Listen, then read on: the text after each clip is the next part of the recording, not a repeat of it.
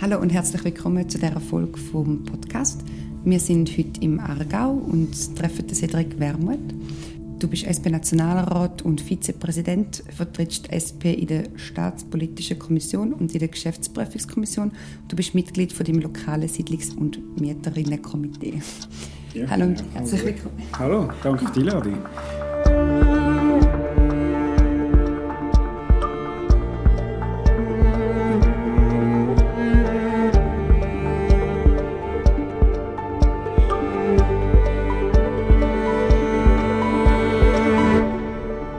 Jetzt deine Antworten auf der klimacharta.ch durchliest, zu unseren Forderungen ähm, oder Zeitungsberichte über dich gerade lesen, dann erscheint sehr häufig das Wort Kampf.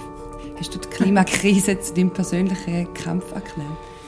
Also es hat schon eine persönliche Dimension, ja, ich glaube. Also noch viel mehr, seit wir zwei Töchter haben, ähm, vier und eins. Äh, und wenn man dann über die Szenarien redet, äh, wo könnten die eintreten oder der IPCC-Bericht liest, dann kommt da schon eine persönliche Dimension über, äh, plötzlich, weil da geht es nicht mehr äh, um, um irgendjemand anderes. Ähm, und ich, es ist eine Auseinandersetzung. Also ich empfinde es als ein Ringen zumindest ähm, um, um Interessen, um, um Prioritäten. Und, aller, und das wird in, äh, in einer Brutalität geführt, wo, wo mich erschreckt. Das ist eigentlich spannend an dieser Debatte, dass ähm, sich Paradigmen wie kehren und dass die, die jetzt sich wehren gegen die politischen Vorschläge zur Bewältigung der Klimakrise ja eigentlich eine ultraradikale Position vertreten. Das heisst, wir fahren einfach weiter äh, Richtung Abgrund. Und das hat schon eine Dimension von einem Kampf. Äh, vielleicht nicht gerade um, um das unmittelbare Überleben, aber zumindest um die Erhaltung vom, von dem Planeten in der Qualität, die wir ihn nicht kennen. Wenn du den Kampf ansprichst, dann merken wir das ja wie auch, dass es einen mega Kampf um die Aufmerksamkeit gibt. Ja. Wie empfindest du die, das Ringen um die Aufmerksamkeit? Jetzt im Wahlkampf? Also das ist natürlich im, im Wahlkampf immer, immer besonders absurd, äh, wenn, man, wenn man so will. Dass, sie, dass die Aufmerksamkeit auf einer sehr boulevardesken Logik zwar permanent da ist, aber sie geht wirklich nicht in die inhaltliche Tiefe. Es ist so ein äh, Freude, man gesagt, verleugnen, oder? Es ist so ein, ein Wissen, aber sich doch nicht richtig darum kümmern. Das ist eigentlich das Faszinierende in dieser Debatte, nicht nur im Wahlkampf, schon vorher würde es im Umkehrschluss nicht auch heißen, dass wir uns überlegen die Art und Weise, wie wir politisieren okay. und wie wir als Gesellschaft in Entscheidungen treffen, ist vielleicht der jetzigen Komplexität von der Krise nicht gewachsen? Auf jeden Fall. Also ich glaube, die Klimakrise ist ein Ausdruck oder umgekehrt von der Repräsentationskrise. Also die, die repräsentative Politik ist per Definition irgendwo krisenhaft, wie sie immer nicht, äh, nicht mittelbar ist. Ähm, und sie hat jetzt aber eine, eine besonders tiefe Krise erreicht. Und die Klimakrise ist wieder der Kulminationspunkt von einer Reihe von Krisen. Da gehört die Finanzkrise dazu, da gehört die Migrationskrise dazu, also die globale Verteilungskrise. Und die Klimakrise ist im Wesentlichen auch eine globale Verteilungskrise, äh, wenn man so will. Und da zeigt sich schon, dass halt das ist faszinierend an der representativen Politik, dass die, die objektiven Interessen von einer Allgemeinheit die objektiv feststellbar sind und sich auf einer abstrakten Ebene auch alle einig sind, dass man muss Treibhausgasemissionen massiv reduzieren muss, dann im Konkreten scheitert, weil in der Repräsentation hat politische Machtverhältnisse, Lobbygruppen immer viel stärker sind. Äh, oder nicht immer, oft so viel stärker sind. Und ich glaube schon, das hat es, ähm, eine Grenze erreicht. Darum finde ich auch so Ideen wie, wie Klimaparlament, äh, wie Bürgerversammlungen, die vorgeschlagen werden, durchaus ein gangbarer Weg zur Bewältigung von der Klimakrise. Vor allem dann, wenn man sich darauf einigt, aber da ist natürlich das Parlament überhaupt nicht äh, mit, mit mir oder uns einig, dass eben Klimakrise nicht einfach eine technologische Krise ist, sondern eine Krise vom Umgang von einer Gesellschaft mit ihren Ressourcen und dass eine vollständige Umstellung von dieser Logik bräuchte. Dann geht es nicht anders, äh, als dass man das in einem demokratischen Prozess würde machen Und da würde per Definition im Parlament allein nicht lange. Ist übrigens auch ein Teil glaube ich, von der Antwort, warum der Widerstand so emotional ist. Also mir ist das eigentlich aufgefallen bei einer, bei einer Rede von Trump, wo er gesagt hat, ja, äh, die, die, die Klima, äh, Klimabewegung, Greta Thunberg und so, all die Linken halt in seiner Vorstellung, die wollen uns unser American Way of Life wegnehmen. Und spannend ist, das stimmt ja. Oder? Das ist eigentlich völlig korrekt, die Analyse. äh, das ist tatsächlich ganz darum, die Art und Weise, wie, der, äh, wie, äh, wie die nördliche Hemisphäre lebt, vor allem äh, zu verändern. Und das löst offenbar massive Reaktionen auf. Und darum gibt es auch die, die emotionalen Reaktionen gegenüber ein Versuch, das Parlament zu umgehen, äh, wie man genau weiß, im, im, direkten Kontakt mit den Leuten, wäre wahrscheinlich die Klimakrise einfacher bewältigbar. Also, du hast es vorher angesprochen, bei uns in der Genossenschaft sind alle sehr schnell bereit, die Massnahmen zu ergreifen, die man müsste ergreifen müsste, um, äh, um das zu ändern. Es ist viel schwieriger, das mit einem Parlament durchzubringen.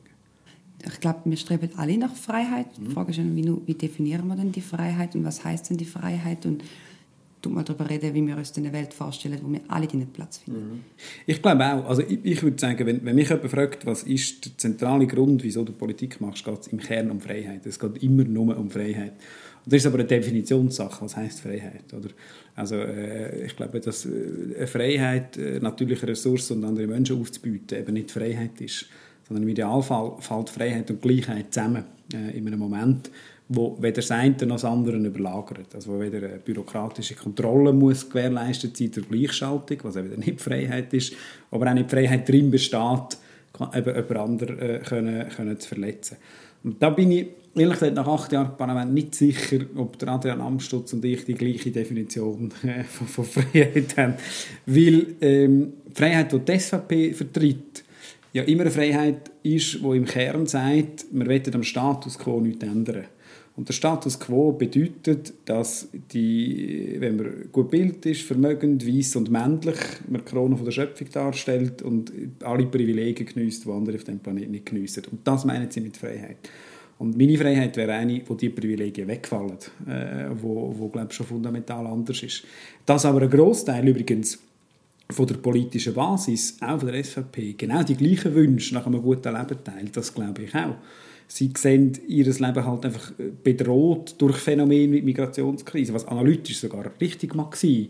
Nur die Geschichte oder die Erfahrung, dass einfach Mauern erstens inhuman ist und zweitens nichts nützt äh, im, im, Endeffekt. Das glaube ich auch. Ähm, dass, dass dort äh, sehr viel, viel mehr Überschneidungen da sind, als zum Teil dann in der politischen Auseinandersetzung das Gefühl hat. Was wäre denn jetzt für dich so der Optimalfall von unserem Parlament, das rauskommt nach dem 20. Oktober? Was wäre so, wenn Sie dir... Der Optimalfall? Ja. Wäre auch grüne Mehrheit. das wäre der Optimalfall. Also das dürfte ganz knapp nicht lange, äh, wahrscheinlich, von der, von der Logik her. Ähm, aber ja, ich meine, das Land hat 150 Jahre, 170 äh, Jahre, Entschuldigung, eine bürgerliche Mehrheit gehabt. Warum nicht mal eine rot-grüne Mehrheit? Aber im realistischen Rahmen muss man ehrlicherweise sagen, dass das Schweizer Parlament ich meine, das ist im ersten Schritt gar nicht, mehr, äh, gar nicht wertend, relativ opportunistisch funktioniert. Das heißt, das Parlament ist relativ gut in der Lage, gesellschaftliche Mehrheitsverhältnisse aufzunehmen. Es wäre in diesem Parlament vor fünf Jahren undenkbar gewesen, über die Ehe für alle zu diskutieren. Dann hat es eine globale Bewegung gegeben, eine europäische Bewegung in der Schweiz und plötzlich ist das Parlament in der Lage, die Frage relativ schnell zu lösen für parlamentarische Verhältnisse in der Schweiz. So, das geht immer noch lang. Und das heisst, es lange eine Verschiebung von 15 äh, Sitzen, äh, damit wir zumindest in der politischen Richtung kann einen Wechsel vornehmen Unter anderem, wenn es um die Klimafrage geht. Und das wäre, glaube ich, das Optimale. Also das Optimale wäre im Nationalrat ähm, die Wiederherstellung eigentlich von seiner klassischen Funktion. Das kann man sich heute fast nicht vorstellen, aber der Nationalrat ist ursprünglich eigentlich das progressive Gremium gewesen, das immer versucht hat, gestaltend in eine Gesellschaft einzugreifen. Der Ständerat hat bremst und in den letzten Jahren hat es ein bisschen gehabt, äh, komischerweise. Und gleichzeitig sollten wir im Ständerat nicht allzu viel Sitz verlieren oder mindestens können halten, weil sonst nützt eine nationalratliche Mehrheit herzlich wenig. Für mich ist das jetzt recht verwirrend. Also so habe ich das Gefühl, es hinkt alles hintereinander her und die Bevölkerung ist nicht informiert und kann darum nicht, mhm. Nicht wirklich wählen oder abstimmen informiert. Und das Parlament kann wie nichts machen, weil sie im Moment eine uninformierte Bevölkerung repräsentieren ich weiß nicht, ob es über, über Information äh, geht. Also das Parlament weiß ganz genau äh, in seiner Mehrheit, um was es geht in der, in der, Klima, in der Klimakrise oder Katastrophe. Das große Problem ist die grosse Mehrheit, die sagt, ja, ja, der Klimawandel findet statt und der Klimawandel ist dramatisch, aber bis der freie Markt das Problem von selber löst, darf man nichts machen. Das ist eigentlich die, die, die grosse ideologische Auseinandersetzung. Und dann, ich meine, das ist ein Phänomen, wo wir uns schon lange fragen, in der Überzeugung, natürlich ein Interesse von der Mehrheit zu vertreten. Warum wählen die Leute gegen ihre eigenen Interessen? Die Realität ist, dass, dass politische Loyalitäten viel komplexer funktionieren. Es hat familiäre, historische Gründe, weltanschauliche Gründe. Und wenn du jetzt sagst, von Leuten, die eigentlich theoretisch von einer Politik, wie du sie machst, würden profitieren, wo, wo liegt da der Haken? Wo liegt da die Kommunikation? Wie gesagt, ich kann auch nicht, ich kann es auch nicht vollständig erklären. Ich glaube, es hat mehrere Dimensionen. Das erste, ich finde es ganz wichtig, dass man das nicht einfach als irrationale Ängste stellt. Also in einer Erwerbsgesellschaft hängt dieses ökonomische Überleben von deinem, von deinem Arbeitsplatz ab oder von der Rente in aller Regel. Und die Leute haben das auch erlebt, gerade im Aargau auch vor 20, 30 Jahren ist immer noch, aber noch viel stärker ein Industriekanton war und heute die Produktionsstätte in China sind, hat das ganz reale äh, Gründe, die, die, die Angst. Zweitens aber glaube ich, sie wird völlig überzeichnet. Oder? Also wir haben das bei jedem 0,3 Lohnprozent, um für irgendetwas wette haben, äh, heisst ja, dann gehen alle Firmen quasi weg. Also das wird sicher auch völlig über die Realität als, als, Droh, als Drohmoment braucht. Und vor allem finde ich, der entscheidende Punkt ist ja der, dass sich eine Demokratie irgendeine muss Frage stellen was sind wir als Demokratie eigentlich noch wert, wenn jede Entscheidung, die wir treffen für eine gesellschaftliche Weichenstellung, kann übersteuert werden, indem jemand droht. Und zwar eine kapitalbesitzende Minderheit. Oder? Also wenn du Volksabstimmungen jedes Mal verhinderst und sagst, ich gehe dann mit dem Argument, ich entziehe mich den demokratischen Regeln, die ihr beschließt, ist das ja ein fundamental undemokratischer Akt. Und ich glaube, es kommt der Moment, oder es müsste der Moment kommen, wo Demokratie mal sagt, ja, also dann Und das, finde ich, muss die Linke offensiver machen. Und da ist es natürlich extrem schwierig, ist die Linke auch in einem Widerspruch. Also das Verteidigen von der ökonomischen Errungenschaften in einer Welt, wo der Standortwettbewerb prägt ist, ist immer in sich widersprüchlich. Und ich finde, das ist die grosse Aufgabe, Übrigens auch von der Klimabewegung. Die entscheidende Frage wird ja sein, ja, das stricht der Klimabewegung immer raus, wie löst man das Versprechen von der Klimagerechtigkeit ganz real ein? Also als globales Versprechen. Und das heißt, glaube ich, nichts anderes, als man muss zu einer Kooperationslogik finden, gerade in ökonomischen Fragen. Man kann nicht mehr allein auf Wettbewerb und Konkurrenz setzen, weil das immer wird der gesellschaftliche Fortschritt äh, verhindern. Und dass die Leute Angst haben, den Schritt zu machen und dass das Angst auslöst, das finde ich nachvollziehbar. Äh, und, und das muss man, in dem Sinn muss man das, glaube ich, sehr ernst nehmen. Und in dem Sinn muss man auch aufpassen, dass man die ökologische Wende nie gegen die Menschen machen kann. Und darum, äh, glaube ich, ist es zum Beispiel entscheidend, dass man sagt, darum gibt es, glaube ich, nicht eine, eine ökologische oder Klimapolitik à la carte. Also ich meine, ich will der Klimastreikbewegung nicht, nicht vorschreiben, das ist nicht meine, meine Aufgabe. Ähm, aber ich glaube nicht, dass man kann sich gegen Klimakatastrophen einsetzen und nicht gegen rassistische Gewalt und nicht gegen antifeministische Gewalt und nicht gegen die Senkung der Krankenkassenprämie. Weil nur dann, wenn die Leute merken, dass ihr Leben besser wird, sind sie auch bereit, einen gesellschaftlichen Wandel mitzutragen, wo wird der Aufwand sein? Also es wäre einfach eine Lüge, den Leuten zu sagen, es wird uns nicht kostet das Leben. Ich glaube, das Leben wird besser, wenn wir einen ökologischen Wandel schaffen. Aber es braucht eine Zeit von der Anstrengung, von der Kollektive, wie es nach dem Zweiten Weltkrieg und so auch gebraucht hat. Und das ist viel verlangt von den Menschen. Und darum müssen sie die Sicherheit haben, dass es ihnen nachher besser geht. Aber das ist ja also es klingt ja logisch so und gleichzeitig, wenn man dann schaut, was in der Politik machbar ist, dann merkt man, man hat ja die Überrepräsentierung von eben diesen Interessen, die dort nichts verändern wollen. Und dann bist ja eigentlich in einem Kreislauf vom Stillstand, wo, also vom Quasi-Stillstand, wo die letzten 30 Jahre so passiert ist. Können wir in der Schweiz etwas machen, dass wir da wirklich zu den EHV-Reitern könnten zählen weltweit und, und, und vielleicht irgendwann auch die, die Interessen von den wenigen Menschen, die im Moment da so oft Klötze stehen, mhm. können überwinden ja, ich glaube, es gibt auch dort einen, einen, Kompromiss. Also die Erfahrung zeigt, grosse staatlich gelenkte Investitionen sind möglich in der Wasserkraft, übrigens in der Atomenergie auch, wenn man so will. Also wer Bereitschaft oder die Logik, das auch im Solarbereich zu machen, beispielsweise Photovoltaik, hat einen historischen, Anknüpfungs-, einen historischen Anknüpfungsmoment. Und es wäre sogar für eine kleine, in einer ganz bürgerlichen Logik denkt, für eine kleine offene Volkswirtschaft wie die Schweiz eine, eine absolute Spezialisierungslogik, die sich würde lohnen äh, im Trend von der Zeit. Also die Schweiz hat immer sich müssen spezialisieren, hat sich jahrelang spezialisiert als Kapitalverwalter von der Welt, Präzisionsinstrumente und andere Sachen. Sie hat vor 20, 30 Jahren mal angefangen, sich in Umwelttechnologie zu spezialisieren. Wenn irgendjemand in der Lage ist, relativ gefahrlos vorauszugehen, schon allein was alles das betrifft, was man technologisch könnte lösen, dann ist die Schweiz in einer idealen Position. Ich finde es sehr spannend, weil wenn ich jetzt deine Argumentationskette nicht äh, so folge, ja. dann habe ich das Gefühl, du tust recht am Anfang entscheiden, ob du bei der Weichen links oder rechts gehst. Das meine ich jetzt nicht symbolisch, aber es gibt wie die Einrichtung quasi innerhalb von der bestehenden Logik zu argumentieren, mhm. also zu sagen, für den Wirtschaftsstandort ist es gut, etc., etc., etc. Oder eigentlich von Anfang an zu sagen, es braucht grundlegenden Wandel und wir müssen unsere wachsende Wirtschaft ersetzen durch etwas anderes. Und es ist recht spannend, weil ich, ich, ich finde beides in sich sehr schlüssig und gleichzeitig ist es auch ein gewisser Widerspruch, ja. dass du manchmal in beides argumentierst. Ich finde, der Widerspruch ist sehr präzis, äh, präzis getroffen und das ist natürlich der, der Willkommen im real existierenden Kapitalismus. Oder? Das ist natürlich der Widerspruch von der Sozialdemokratie, also Widerspruch, oder die, die, die Schwierigkeit der Sozialdemokratie, wenn man sie so versteht, wie ich sie verstehe, als Sozialdemokratie, die einen gesellschaftlichen Horizont hat, wo über die Logik von der Dominanz von der Kapitalreproduktion, also vom Profit, wenn man es einfach sagen rausgeht, immer drinnen ist. Also was mache ich in der bestehenden Systemlogik, was kann ich das Leben der Menschen verbessern, ohne die Systemlogik zu verstärken und was kann ich machen, um darüber auszudenken.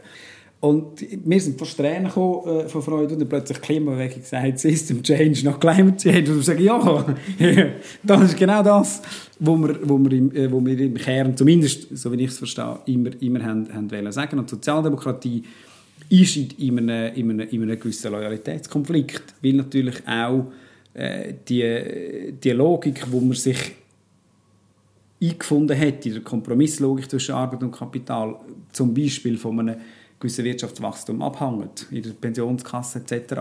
Und das wird man wissen, glaube ich, für eine ernsthafte Klimapolitik irgendwann auch in Frage stellen. Und wie macht man jetzt das, ohne eben den Leuten etwas wegzunehmen oder ihnen die Sicherheit zu geben, dass das Leben mindestens gleich gut weitergeht, wenn man aus dieser Konkurrenz- und Wettbewerbslogik aussteigt. Und das ist auch nicht ganz aufgelöst. Also ich finde, die, die, die Linke ist an dieser Frage noch sehr stark dran. Äh, was könnte denn das, was sind es für Modelle, wo wir können in einem ganz pragmatischen Sinn realpolitisch vorschlagen, wo aber genau in die notwendige, und ich halte das für eine völlig pragmatische Position, in die notwendige fundamentale Umstellung von einer Gesellschaft führt. Und das ist, glaube ich, der, der Widerspruch, der sich, der sich zeigt in der in, dem, in dem, wo du absolut präzise äh, getroffen hast. Also hast du wirklich das Gefühl, dass eine rot-grüne Mehrheit im Parlament könnte die Krise lösen oder hast du das Gefühl, es ist jetzt einfach ein Teil der Strategie, dass man sagt, ja, okay, man probiert es, man wird das in die Grenze stoßen und muss dann wie sowieso komplett alles neu überdenken und über den Haufen werfen? Also ich, ich glaube, ich, ich bin einverstanden. Ich fände es verheerend, wenn die Klimastreikbewegung oder Klimabewegung sich völlig würde verparlamentarisieren. Also äh, die Bewegung hat mit einem gewissen Recht, nein, nicht mit einem gewissen Recht, sondern mit einer präzisen Analyse gesagt, wir werden nicht alle Mitglieder von jungen Parteien oder von Altparteien, sondern wir gehen auf die Straße. Immer ein Misstrauen, ist ein Misstrauensvotum gegenüber der institutionalisierten Politik. Mit Recht, weil die institutionalisierte Politik seit 30 Jahren scheitert an der Lösung von dieser Frage. Also es ist wie offensichtlich, dass man sagt, das geht nicht. Zweitens, nie die Illusion haben, das Parlament ging voraus. Das Parlament wird nie vorausgehen. Das Parlament wird immer einen gesellschaftlichen Wandel nachvollziehen.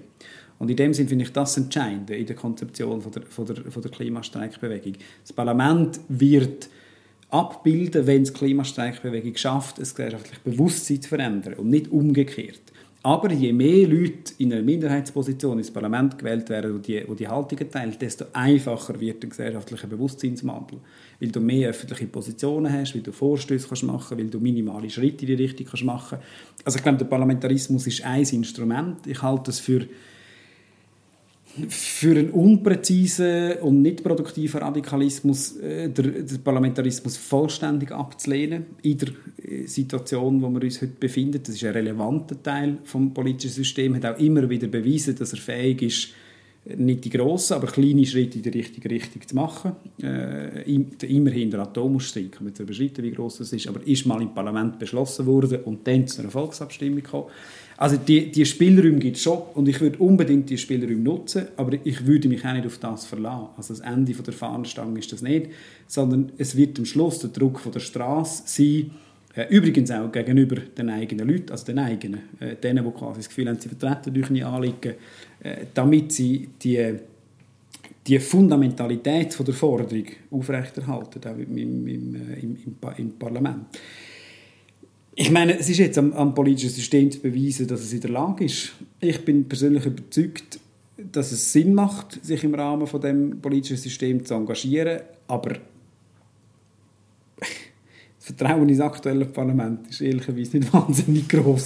also ich glaube, es in dieser Frage, ich glaube, es bräuchte schon substanzielle Veränderungen und ob das langt auf die Wahlen oder auf die nächsten Wahlen, sehr gute Frage, ja. Ich finde das eine mega schwierige Aussage, wenn man das wie so sieht und quasi sagt, es braucht den Klimastreik, man verlangt nach einem Gegenpol zu der, zu der, zum Parlament, das Parlament braucht das und gleichzeitig ist es jetzt wie einfach auf die Schultern von ein paar wenigen jungen Menschen, die das jetzt einfach müssen tragen müssen. Das kann es irgendwie einfach nicht sein. Also das verstehe ich schon, dass man irgendwo sagt, das ist einfach nicht okay. Ja, das ist auch nicht okay. Also darum sage ich, habe ich auch immer Mühe mit den Debatten äh, von meinen Ratskolleginnen und Kollegen, die wo irgendwie finden, der Klimastreik ist radikal oder, oder weiß ich was. Im Klimastreik, wenn er radikal ist, spiegelt sich ja nur die Radikalität von der aktuellen politischen Situation, wo, wo, wo sagt, äh, ob Generation eine Zukunft hat oder nicht, who cares. So ein bisschen böse, ein bisschen überspitzt formuliert. Das ist ja der Spiegel, wo einem das vorhat. Ähm, einverstanden. Ich glaube, das ist, Demokratie funktioniert einfach nicht so, politische Demokratie und Parlament auch nicht. Die Gesellschaft ist ganz stark von Herrschaftslogiken geprägt, die schwierig sind zu überwinden, übrigens für alle äh, auf allen Seiten. Und die Geschichte zeigt einfach, dass es immer so war. Also das Frauenstimmrecht ist nicht gekommen, weil irgendein das Parlament, auf das Männer besetzt war, gefunden hat, also gut, komm, eigentlich haben sie ja recht. Sondern es kam nach jahrzehntelangen, zum Teil physischen, gewaltvollen Protest und eine Drohung vom Europäischen Menschenrechtsgerichtshof, der gesagt hat, also das nächste Mal verurteilen wir euch dann. So, die, die erste Bundesrätin ist nicht gekommen, weil das Parlament gefunden hat, wenn es jetzt doch ein bisschen grob mit dieser Benachteiligung, sondern weil die Frauen den Eingang vom Bundeshaus blockiert haben, physisch, oder? Wenn man noch weiter zurückgeht, die AHV ist nicht eingeführt worden, weil die Leute gefunden haben, im Parlament eine gute Idee, sondern es hat einen Generalstreik gebraucht, eine Viertelmillion Leute, drei sind erschossen worden, oder? Also das ist mit Blut erkämpft worden, wenn man so will. Das ist oft einfach die Erfahrung von der Geschichte, dass äh, der sozialpolitische Fortschritt nicht gerade Gewalt braucht, aber zivilgesellschaftlichen Einsatz. Konfrontationszeigen von dieser Mehrheit. Und das finde ich faszinierend an der, an der Wiederentdeckung vom Streik. Ich komme aus einer Generation, die immer gesagt hat, die sind so wahnsinnig unpolitisch. Oder ihr, ihr bewegt euch nicht, etc. Ähm, äh, und, und wichtig ist auch, euch einzeln engagieren, so in Partei. Und der Klimastreik ist eine totale Antithese. Sagt, nein, es geht um die kollektive Aktion. Es geht nicht zuerst darum, dass jeder Einzelne bei sich schaut. Auch, es gibt Verantwortungsspieler, um die sollen wir nutzen, sondern es geht um eine kollektive Protestbewegung, um das gemeinsame Ändern von Regeln, um das gemeinsame Demonstrieren, die Wiederentdeckung vom Kollektiv als politische Macht. Und das ist etwas, wo übrigens auch die, die Herrschenden völlig überraschend getroffen hat. Darum haben sie das Phänomen am Anfang nicht können einordnen Das ist für sie wie nicht nachvollziehbar gewesen, was jetzt die Jungen plötzlich wollen und wieso die nicht einfach eine Petition machen als Parlament. Ja, nein, ohne Witz jetzt, oder? Sondern auf die Straße gehen. Das war das Schockierende. Gewesen. Und dann, am Anfang kommt, kommt es nicht ernst nehmen und dann ist der klassische Spruch, dann kommt es schockiert sein, dann haben alle auf euch eingepresst und auf Greta Thunberg und jetzt, wo sie Schiss haben um ihren Parlamentssitz, fängt sich an bewegen. Das ist die soziale Bewegung funktioniert leider immer nur über diesen Zyklus und das kann lang gehen. Aber also wenn du sagst, es hat bis jetzt immer zivilgesellschaftliches Engagement gebraucht, ja. damit sich Sachen wandeln, ja. dann ist doch die Frage schon, wieso ist das nicht ein Dualzustand? Wieso ja, müssen politische, also zivilgesellschaftliche Einsatz, wieso muss der so, und wir leben jetzt, so so Burnout-Aktivismus sein, eben so unter Einsatz basieren, wo du schlussendlich eigentlich recht fest daran kaputt gehst auch. Wieso kann man nicht einen Rahmen schaffen, wenn das ja Gesellschaft offenbar brauchen würde, dass das möglich ist? Also irgendwie zu sagen, man reduziert Arbeitszeit, dass man sich politisch engagieren kann, man schafft Freiräume, wo man wirklich kann denken, diskutieren, austauschen. Eigentlich müsste doch das der erstrebenswerte Zustand sein, wenn es das offensichtlich braucht. Ja, nur, du, also, du siehst in, in dem ja gerade was, äh, darum ist die Diskussion so emotional, muss vielleicht so anfangen. Die Forderungen vom Klimastreik stellen ganz fundamental eine gesellschaftliche Ideologie und eine, Pri eine Privilegienlogik und eine Herrschaftslogik in Frage.